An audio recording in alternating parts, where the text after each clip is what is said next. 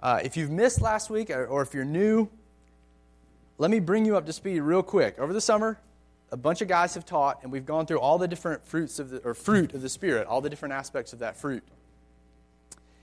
And we've looked through what they are, how to apply them in our lives, and that's from Galatians 5.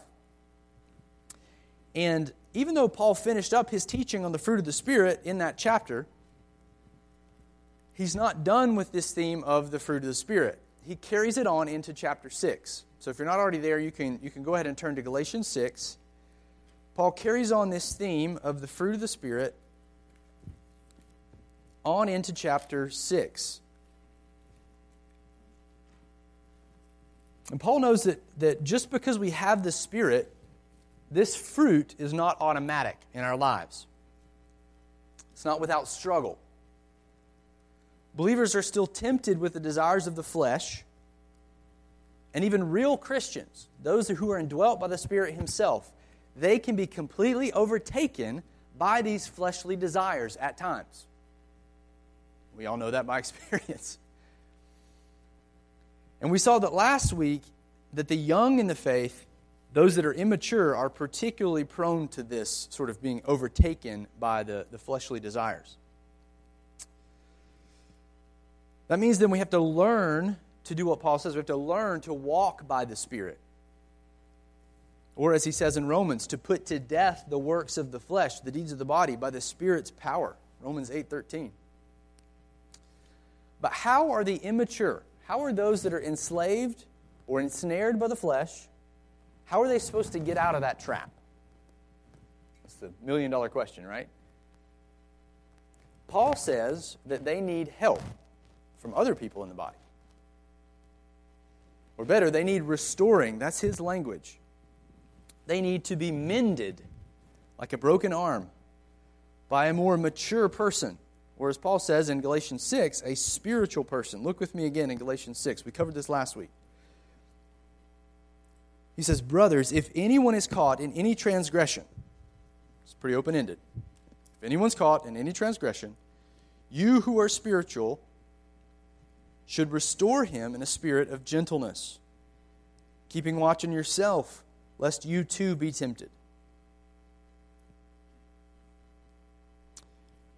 So we saw that last week, Paul's using this term spiritual for the mature believer, for someone whose life is characterized consistently by the fruit of the Spirit.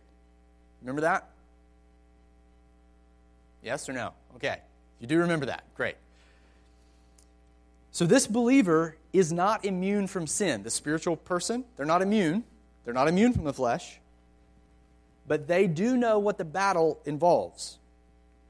They know how to repent, they know how to walk by the Spirit, they know the deceptions of their heart, they know how to renew their minds, they know how to yield their wills to Christ in the moment that they're tempted. They're not perfect, they still fall, but they've learned to walk with Him consistently. That's the issue consistently, and their life shows it because there's fruit, the fruit of the Spirit, right? They're stable, they're settled in the love of God, they're not easily blown about, if you want to use the Ephesians 4 language. They don't trust themselves or their feelings. They trust only what they see in the Word of God. These are the spiritual people that Paul's talking about in this text. People whose lives are characterized by the Spirit's presence, his power, his fruit. And Paul calls on these people to restore the other another group of people in the church, the people that are ensnared or overtaken by sin. In other words, Paul's telling us that the Spirit doesn't cultivate his fruit in a believer's life in isolation from the other believers. Make sense? He's saying we need help in this. He uses the mature in the body to help those who are less mature get out of habitual sin and into patterns of obedience. What Paul's saying. It's not that the Spirit can't work in your life by yourself, He totally can. But here in this text, we see that there's clearly a place, if you're ensnared, that you need help. And for us here in Boundless, in our kind of college and career ministry, this text hits us in several ways because we're in different stages, right? Maybe you are the ensnared person and you need to be restored. If that's you, be encouraged because you can find help in the church from spiritual people. Um, that's Paul's solution here. Or maybe you're on the other end of the spectrum and you're the spiritual person who knows how to walk by the Spirit. You're not perfect, nobody's saying that, but you know kind of what the battle's like and you've begun to restore other people. Praise God. But my guess is that most of you would say you're somewhere in the middle of that spectrum. It's not like a separate category necessarily, but you're in the middle. You're being strengthened. Maybe you're struggling with certain sin patterns, but you're not, you're not overtaken necessarily, but you're learning how to fight those sin patterns. You know the Lord is growing you week in and week out as you sit under preaching. Maybe you even have a spiritual person or two in your life that are helping you. And you're in this period of maybe progressive restoration. Maybe you're being restored, you're being strengthened, being equipped to be someone who can restore other people. Probably most of us in this room. But wherever you are on that spectrum, Paul's goal for every single one of us is that we grow to maturity, that we become these spiritual people that he's talking about in this passage, so that we can effectively and gently restore other people. That's his goal, that every single one of us would grow up to maturity, no matter where we are in the process, so we can be people who restore other people. But when we talk about that, when we, when we talk about moving in to help someone, even if you're maturing or even if you are mature, that is a daunting task, right? And the last time some a friend of yours came to you and just unloaded a significant sin struggle and asked for your help, that's overwhelming. We often feel overwhelmed. We think, where do I start? What do I say? What if I have no idea how to help them? What if I say something wrong? Right? Questions like these just plague even the, even the more mature among us. So, what I want to do today is to show you, at least at a very high level, what is involved in this restoration process. If I can get my clicker to work. There we go. You guys see that?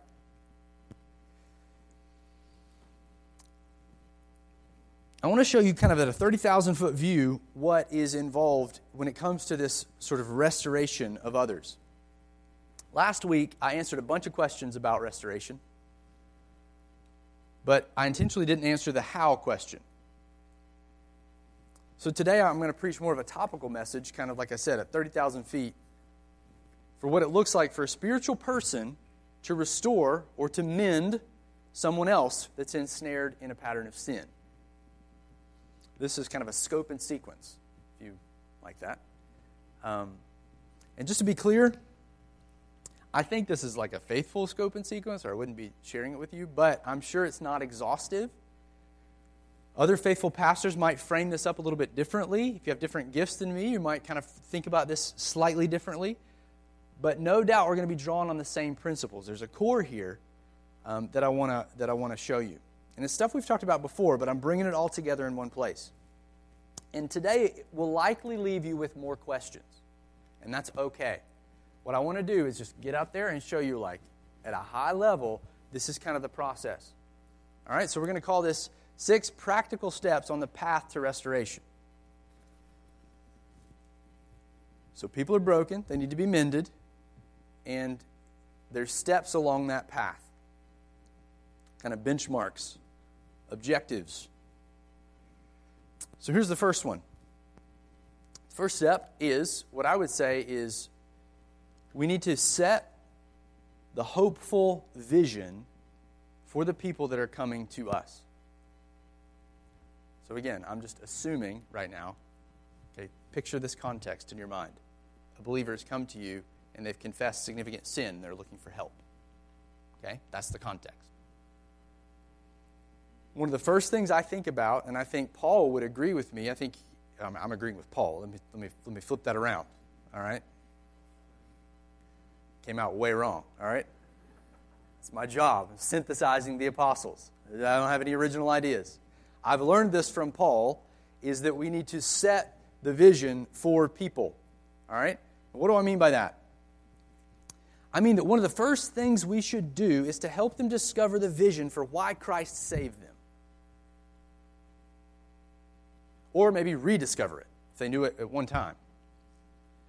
Christ did not redeem them to leave them enslaved to sin. Christ redeemed them to change them. There is hope, there is everlasting hope for real and tangible change right now, today. And you could go to a hundred passages for this principle. But here's two. I listed them for you in, in the outline here.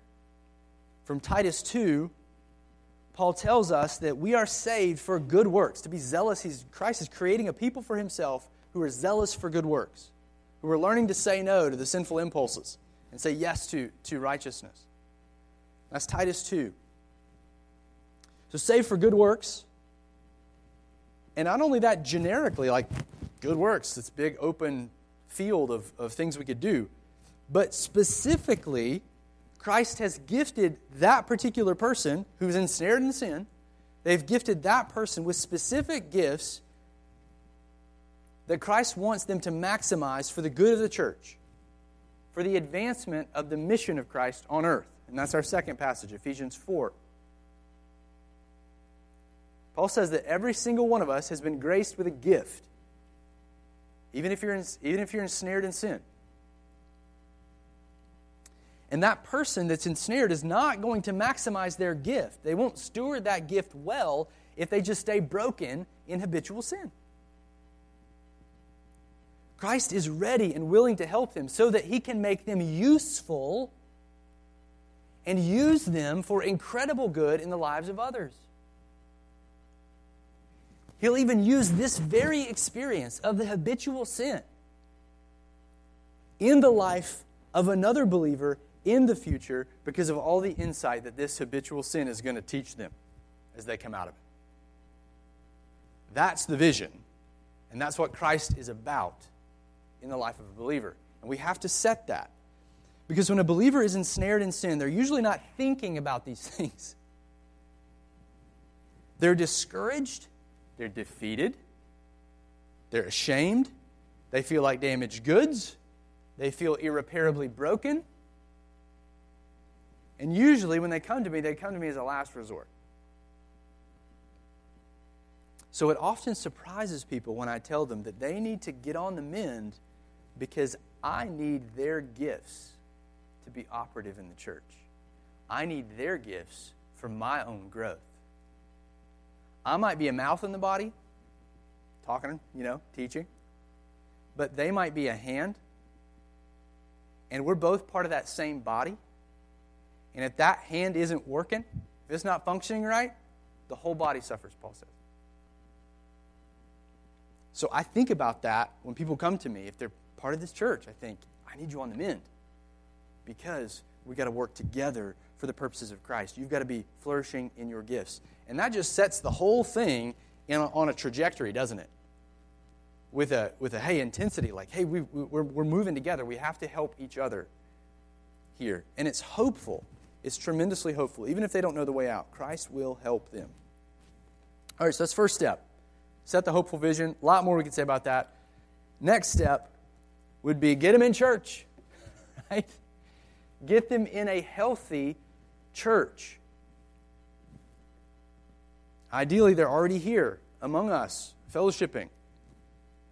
But if they're not, get them in the body. Again, one of the first things we want to do is to make sure that they are connected beyond us to the entire ecclesia, to the entire church. Why is that? a few reasons. Number one, sin and Satan drive us toward isolation. Because isolation means further deception. Sin and Satan, they drive us to isolating. You know, nobody just wants to be around a vibrant group of Christians if you're nursing secret sin. It drives you toward isolation, and that isolation just continues to compound the deception that you're already in. There's no truth coming to us from the outside when we are alone. There's no one shining light into the darkened room of our hearts. There's just us, just our deceived thoughts. There's no preaching, no friend asking probing questions. That's danger. So sin and Satan drive us toward isolation. That's why, that's why people in sin need the church. Second, God has designed the church, the local church, as the incubator for our growth. And again, I've, I've listed Ephesians 4 in this passage. You see that again in that text. He commands us to gather, Christ commands us to gather together and to have His word read, to have His word preached, to have it applied. That's the equipping language of Ephesians 4. He commands us not just to hear it preached, but to actually, as the members, be reverberating that truth among ourselves. We're taking it, believing it, applying it, talking to others about it. That means we're, we're thinking through how we're tempted to be deceived, how, how we can repent from those deceptions and, and put on the truth. The church is that reverberation of the truth, the pillar and the buttress of truth, of the, of the truth of Christ. And in the church, he commands us to love each other and take care of each other, to bear our, each other's burdens, and to even restore each other, like we're talking about right now. So when someone is ensnared, they need more than just you. They need the entire church body. They need all of the gifts ministering to their need at some level. The preaching and the teaching, yes, but they also need the mercy, the helps, the generosity, the discernment. You need the people that you're discipling to meet other people outside of you to increase the influence in their life toward the good. They need access to qualified elders who can shepherd their souls. They need access to other friends who can spend time with them and reinforce what they're hearing. And just be a place, a place to come to, a safe place, so to speak, that they can come to and just enjoy the fellowship. It's going to reinforce godliness. That's another reason. Is God's designed the church for our growth. And then third, people who are ensnared usually have lots of time. Not all the time. Not every, not every person that's ensnared, but normally, usually, people who are ensnared in sin have lots of idle time. Isolation plus idleness equals disaster, right? It's disaster. So, we want to make sure that those who are ensnared are coming to everything they possibly can at Timberlake. Is that clear? They need to come to everything they possibly can. To Boundless, of course, to the morning and evening services, that's preeminent. As a rule of thumb, expect them to come to everything you come to because they need it. If you go to a ladies' Bible study, bring them. If you go to Grace and Granite, bring them. Go pick them up. Ring their doorbell. Make sure they're awake, you know, 6 a.m. Where, wherever you go, just bring them along with you as time allows. All right? So get them in, get them in a healthy church because that's sort of the incubator. That's, that's to, that's, there's streams of help coming to them from all kinds of, of areas beyond you. All right, number three, third step is teach them how to respond to their sin.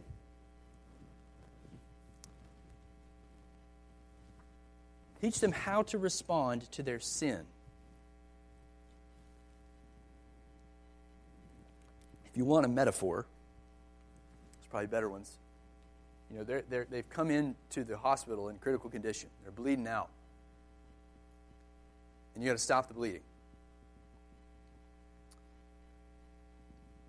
And stopping the bleeding means teaching them how to respond to the sin that they are currently enslaved to currently entrapped in, ensnared by. Why is that? Why do we need to teach them that? Because it's very rare that people caught in sin are responding rightly and biblically to their sin. Their conscience is inflamed because of transgressing, and they likely know it. And they're living in constant guilt. We've all been there. So, what happens? with that guilt, with that conscience that's going off?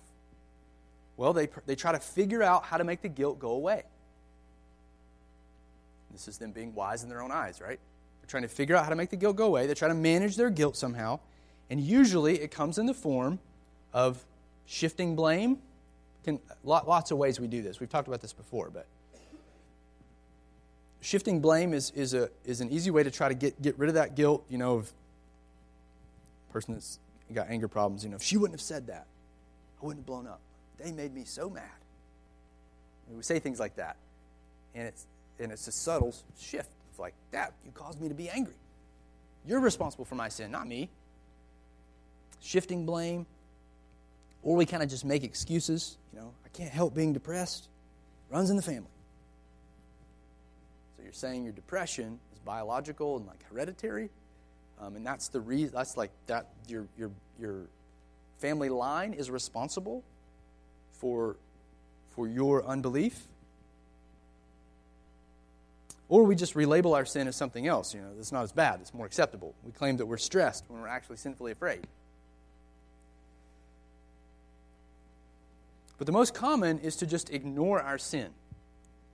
Just ignoring it, just, just ignoring the guilt, trying to just mute it and just move on with life.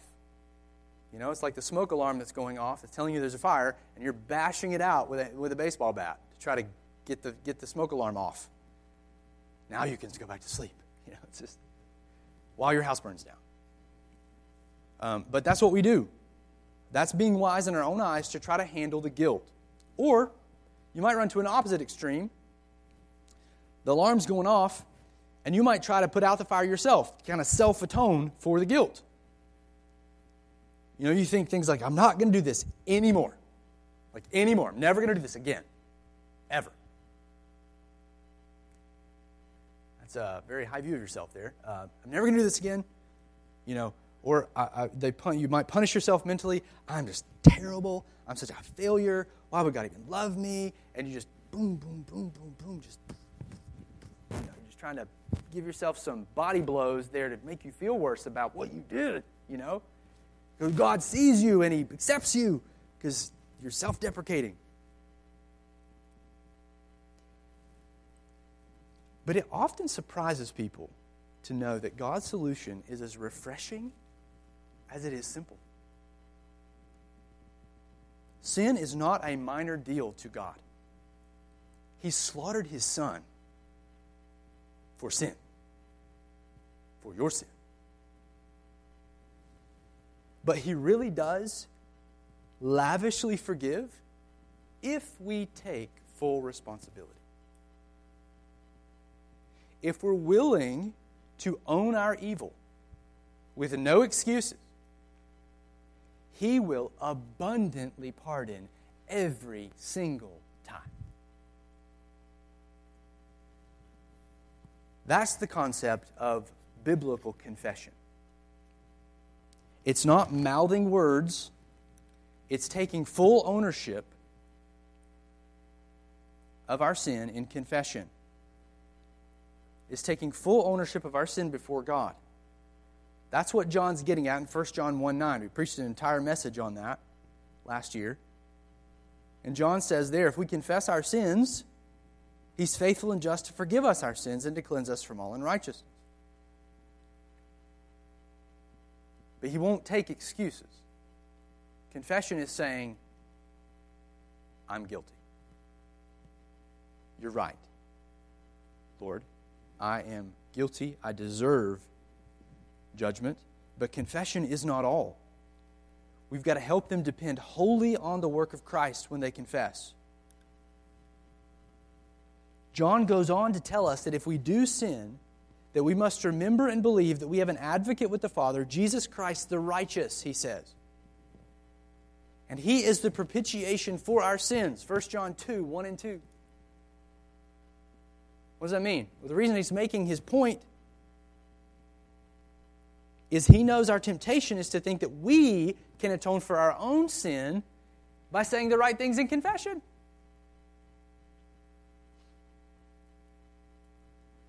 But that's not the case.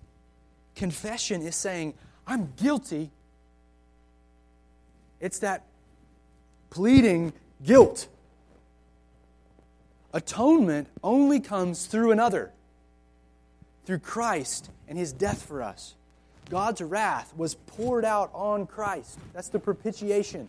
He is poured out on Christ, and we are forgiven and accepted only through him. But we're fully accepted fully forgiven. His obedience becomes our obedience. So we have to help people see that the way out of besetting sin is learning to respond to that sin in a way that pleases Christ. In the way that He's laid out for us, even right after we've sinned. And that path is honest confession, owning it, making no excuses, and laying hold of the naked promises of mercy in Christ. If we don't get this, we will not change. Satan loves to compound our misery by continuing to have us respond sinfully to our sin. So, easy way to remember this in your discipleship ministry just tell people don't sin twice. Right? You've already sinned once by blowing up or looking at porn or whatever it is. Don't sin twice. Get back on the path.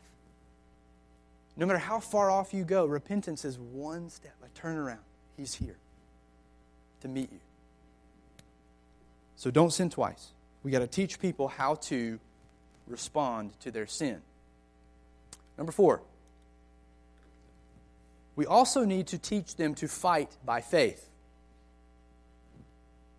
All right, so if you've stopped the bleeding in our step number three, by teaching them how to, how to own their sin, confess it, not blame shift, do those kinds of things, but actually confess and, and, and depend on Jesus for mercy.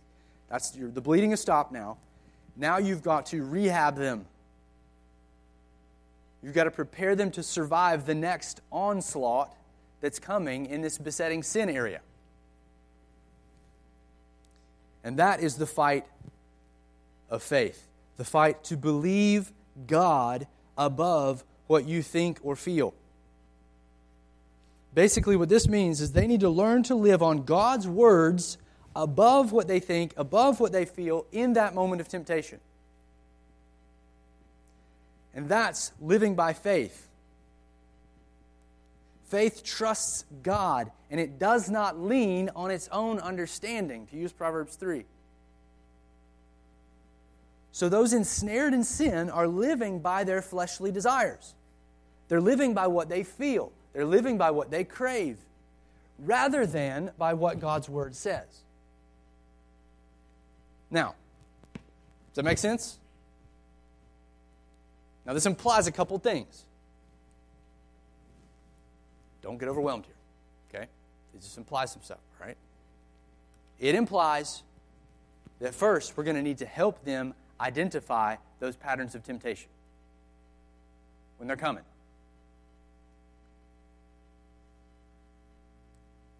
So, what do you, what do you mean by that? Well, if, if you just look at somebody's week, so the besetting sin is anger, you know, you might find they, they get very angry toward the same person, and it's around a similar set of events.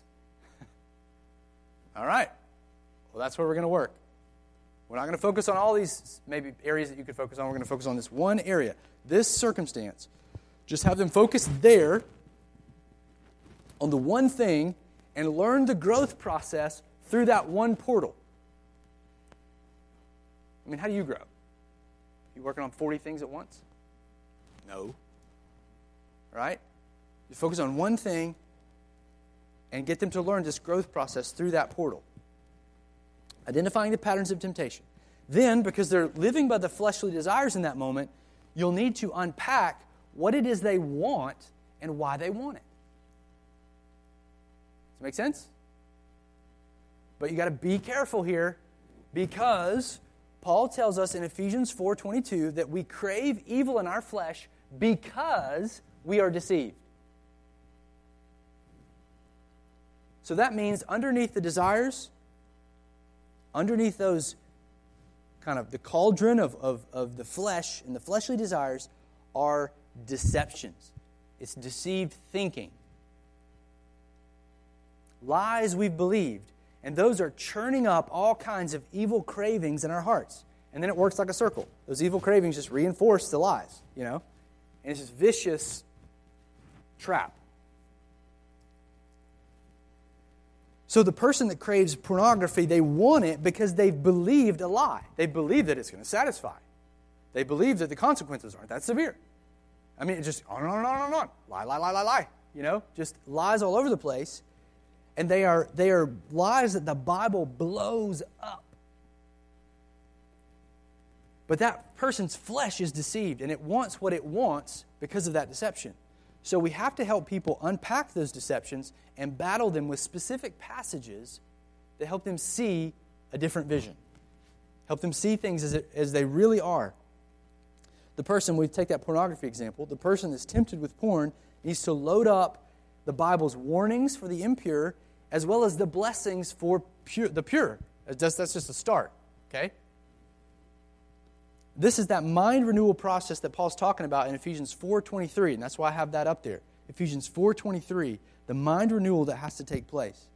Now, as you're thinking about helping people, this is the most challenging part for most people. It's most intimidating because it's like, man, what am I going to encounter? And then, like, how do I know what truth to apply in that particular situation? And if that's you, if this sounds fuzzy to you or, or it's intimidating, I'd encourage you, let's just keep, let's just keep the conversation going, ongoing. Or if you could watch somebody else uh, kind of unpack the lies that someone else was believing, it's very helpful. Like, oh, wow, they asked that question. Or, yeah, they, they went there. That's, that's, that's, really, that's really useful. If you can do that, that's, that's ideal. But the best way to grow in your own discernment is to do this for yourself. Right? To recognize your own deceptions and how the truth applies at that level in your own sanctification. That is the biblical way that you take the log out of your eye so that you can see clearly to take the speck out of your brother's eye. All right, so let's, let's just leave that there. There's a lot. There's a lot there. Actually, I think I have another bullet point. Unpack the deceptions and battle with specific passages. That would be kind of a, a, next shuffle in our step, right?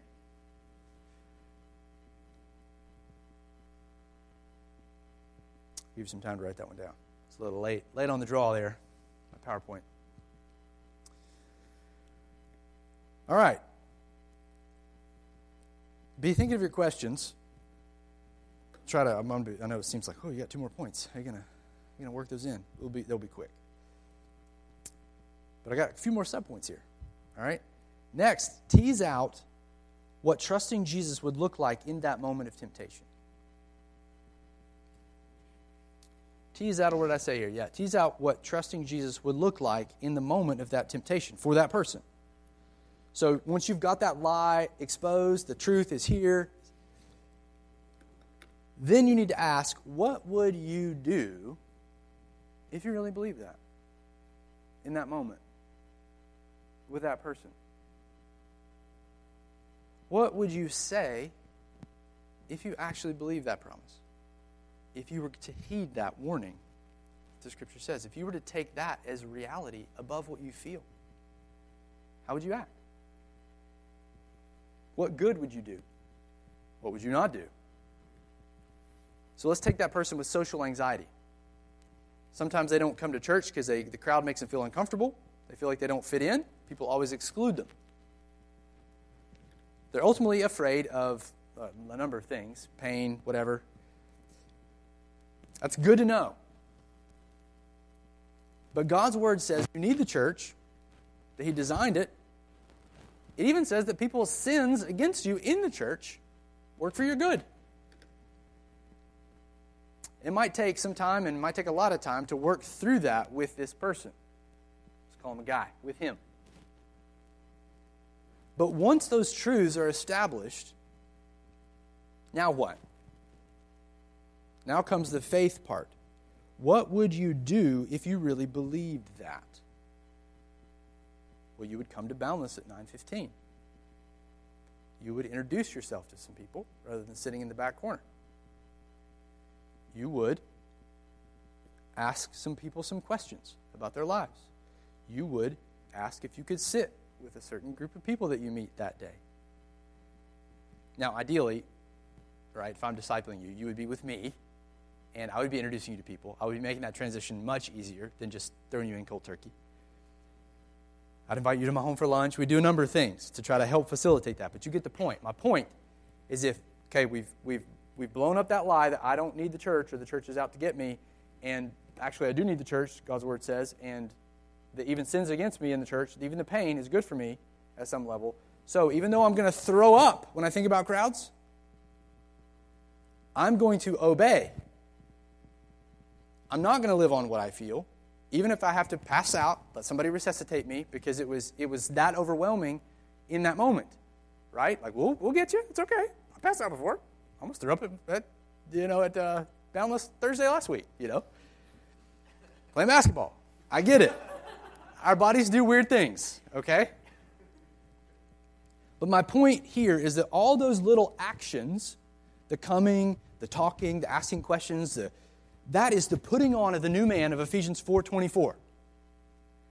And that guy now as he's doing that, he's acting in this way in spite of what he feels because of what he believes. Make sense? And that's what we've got to do. We've got to help people make that shift because we, we're so feelings oriented. We are fighting upstream uh, on, this, on this point. So that could be a mini series in itself. Next, we've got to help them see how faith filled obedience, moment by moment, as hard as it is, is building spiritual muscle and actually growing their discernment. And I put on your little outline Hebrews 5:14. That's the, the text that goes along with that, that talks about we grow in our discernment by constant practice. Like the athlete who's constantly working out. That's painful. The workout is hard. He doesn't want to get up early, he doesn't want to restrain his diet. But that workout is making him stronger. Every time we choose to obey by faith, that's the rep, that's the workout. It's making us stronger, it's giving us more discernment in the week in and week out onslaughts of Satan and temptation. So we have to help people see that. Because they get in there and they think, now that I've triaged, now that I know my lies, now that I know the truth, it's going to be easy. And it is not. Just like the person who's never lifted a weight goes into the weight room. Like they know they're supposed to lift weights now. They're going to be in pain. It's going to be hard. It's going to be difficult. So we have to prep people for the pain is good. The difficulty is productive. It's working for you. It's building spiritual muscle. And that takes a while to settle in You probably are like, yep, I get it. Uh, that reality takes a while to settle in, so be patient. And finally, walk with these people patiently as they learn to appropriate the truth, pray for them, help them to refocus when they're in the fog of deception, as they surely will be. Be open with them, sharing examples from your own life, your own battles, your own deceptions, and how you've been working against those. Now, I'm going to wrap this point up here with, with that. And I know that sounds like a lot. We're going to move forward. But the summary of these bullet points, don't get bogged down in the bullet points. The summary is you are teaching them to walk by faith, not by sight. You are teaching them to live by faith, not their feelings. They need to learn to live on God's word alone, above what they think or feel in that moment of temptation. And that may take weeks, months, or years, depending on the severity of the deception. Now, as they're learning to do this, they're very much on the mend. They're, toward, they're, they're, they're headed toward full restoration.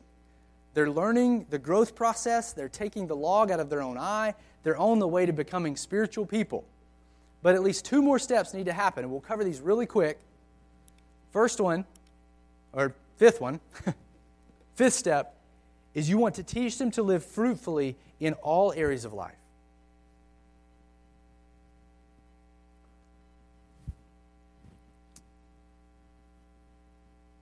I'm going to skim my notes here and see what I can leave out. Yeah, I think it's just tempting to, to think myopically about change. So in this sense, you know, you, you have stopped the bleed out. That was our that was a, you're getting them to own their sin. You're helping them to get like uh, survive that onslaught of temptation in that one particular area. Now, as they're growing and they're learning the growth process and what the growth process actually involves, now they're equipped to kind of like look up and look out at the rest of their life and see what other areas do I need to be living fruitfully in? How can I be redeeming the time that the Lord gives me? How can I be maximizing the gifting? Because now they're in the discovery process of like, hey, I'm actually growing. And that's sweet. And that's good. And that's exciting. And now there's like a whole new opportunity in front of you where you never thought you would be to be able to serve and help and, And so there's all these areas of life that are now open. In Ephesians 5, Paul says we have limited time, the days are evil. We need to learn to redeem the time that we have by growing and understanding what pleases the Lord. So think through the various, help them think through the various areas of their lives, like church. How are they investing there? How could they grow to become more useful, to meet basic needs? Family.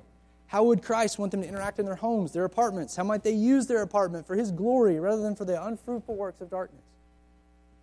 School, work. How do they approach their studies? Why do they approach it that way?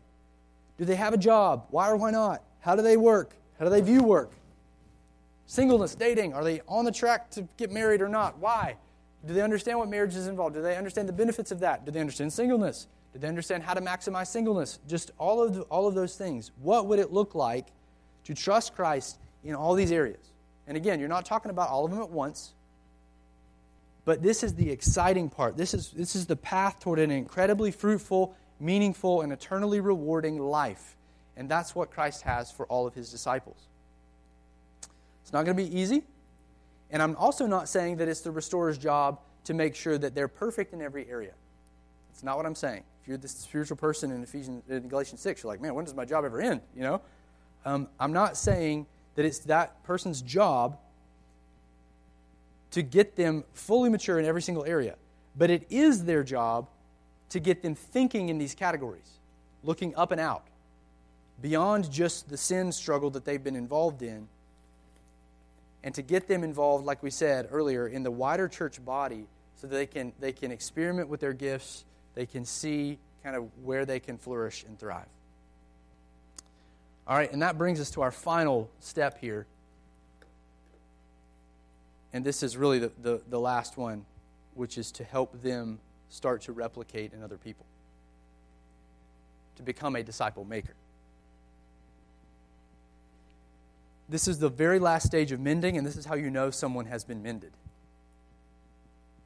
Because they are fully functional, and that full functionality looks like making other disciples. Just like Jesus commanded us in Matthew 28 but often we will have to really encourage these folks to be proactive in this because of all those things we talked about before. Who am I? What do I know? But they've been equipped by their own sanctification already. Their growth is what's equipping them to be useful to others. We all feel inadequate, so will they, but it will mean the world to them if you come alongside them and affirm their growth and encourage them to help someone else along or maybe even kind of throw them into the pool. Hey, I got this person. They need somebody. I can't get to them. Can you meet with them? Let's just see how it goes. But the odds are, if they're really growing, they are already informally influencing people from that growth. That's the glory and the wisdom of God in how He designed His church because you cannot stop it. You can't, you can't damper biblical discipleship when it gets in somebody. When biblical sanctification starts taking root and you start growing, there's no stopping it. They've learned to take the spe- they take the log out and now they can see clearly to take the speck out. Or to use Paul's language in Ephesians 4:25, since they've put away falsehood, they are now in a position to speak the truth to their neighbor. So, let me just encourage you here. Last thing is, you know, these six practical steps, you're kind of looking at them at bird's eye view, I don't want you to be overwhelmed. That was probably my biggest fear in coming into this message, is I'm going to give you, like, the pastor and pastoral experience and just drop on, like, here's how I help people on you, and you're thinking, never going to do that. You know, I, I can't, how, how do I even get there? That's the last thing I want when you're, when you're walking away from this because we're, we're, I understand we're all in different stages in our development in Christ. So, what I would encourage you to do is to use these steps as a litmus test for your own life. Where there's haze or uncertainty in your own life, that, that's probably where you want to focus in on. Does that make sense? Maybe you're not practicing some of these things consistently in your own life. Like, let's just take you know, number two, maybe you're kind of you're not really involved that much in the church. So We're not going to get somebody else to be involved if you're not involved. So you got to start there. And that's fine. Maybe you, you, maybe you yourself are not responding to your sin biblically. So let's figure that out. Let's, let's triage that. Let's help, you, let's help you think through that so that you can start responding biblically so you can help other people respond biblically to theirs. Maybe you don't know how to get down to the root issues of the lies that you're believing. Most people don't, which is a grief to me. I talk to people all the time outside of our congregation. It's like, I need what you're saying. I've never heard this before. Like, you've been in church your whole life. Um, and it's just, it's, it's, it's rare. So that's okay, though. We can help you. So, my point is wherever you're at, use this list as sort of a litmus test for kind of where you're at and just sort of slot into that process. And then take people as far as you can in good conscience in that process, like we talked about last week. All right? Does it make sense? Any just burning questions? Yeah.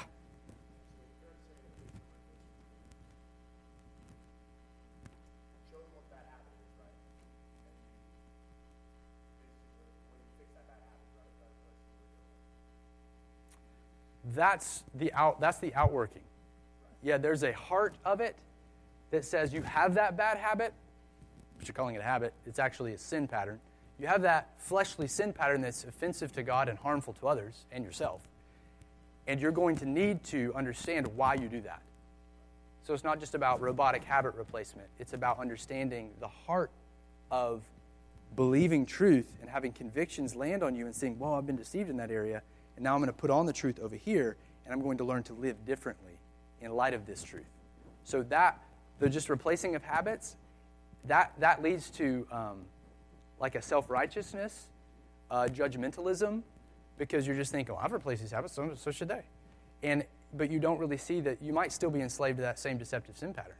You might still be self exalting and loving the glory, love, fearing man, and that's what's motivating you to do everything you're doing. But you've never even touched that because you've just replaced your, your quote unquote habits. Does that make sense? Yeah, that's probably hazy. If that's a new idea, that's okay. We're going to be talking a lot about that in the fall. So uh, we'll, we'll, we'll get back there. Yeah. Good question, though. Yeah.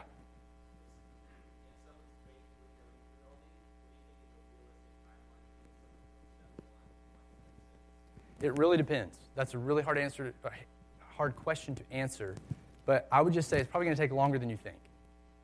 Yeah. Um, think about yourself. How long does it take you? so let's just like start there, okay? And let that humble us. But I think it, it, the reason I say it depends is because it depends on the zeal at which the person is willing to work, how hard they're willing to work at it. The ball's in the court of the person you're discipling. You can't expedite that process. But I've seen people transform because they just get after. They self indict. They're just like, boom, this is me. I'm here. I need the truth. And they just go at it. And that's not legalism. It's like Paul would be like, Amen. Like, go and do likewise. You know? That's, the, that's, that's amazing. Okay, so the ball's in the court of the person that's, that's, that's pursuing Christ. Like, how zealous are they going to be in this process? And if they, if they do the reps in the weight room, you know, they're going to they're gonna gain muscle a lot faster than the guy who's like, you know, two weeks later they come back, hmm, you know. But if they're in there every day working out, maxing out, you know, they're gonna they're gonna gain muscle a lot faster than the other guy. So that's what I would say. It really depends on the zeal. Yeah, good question. Any more? Yeah.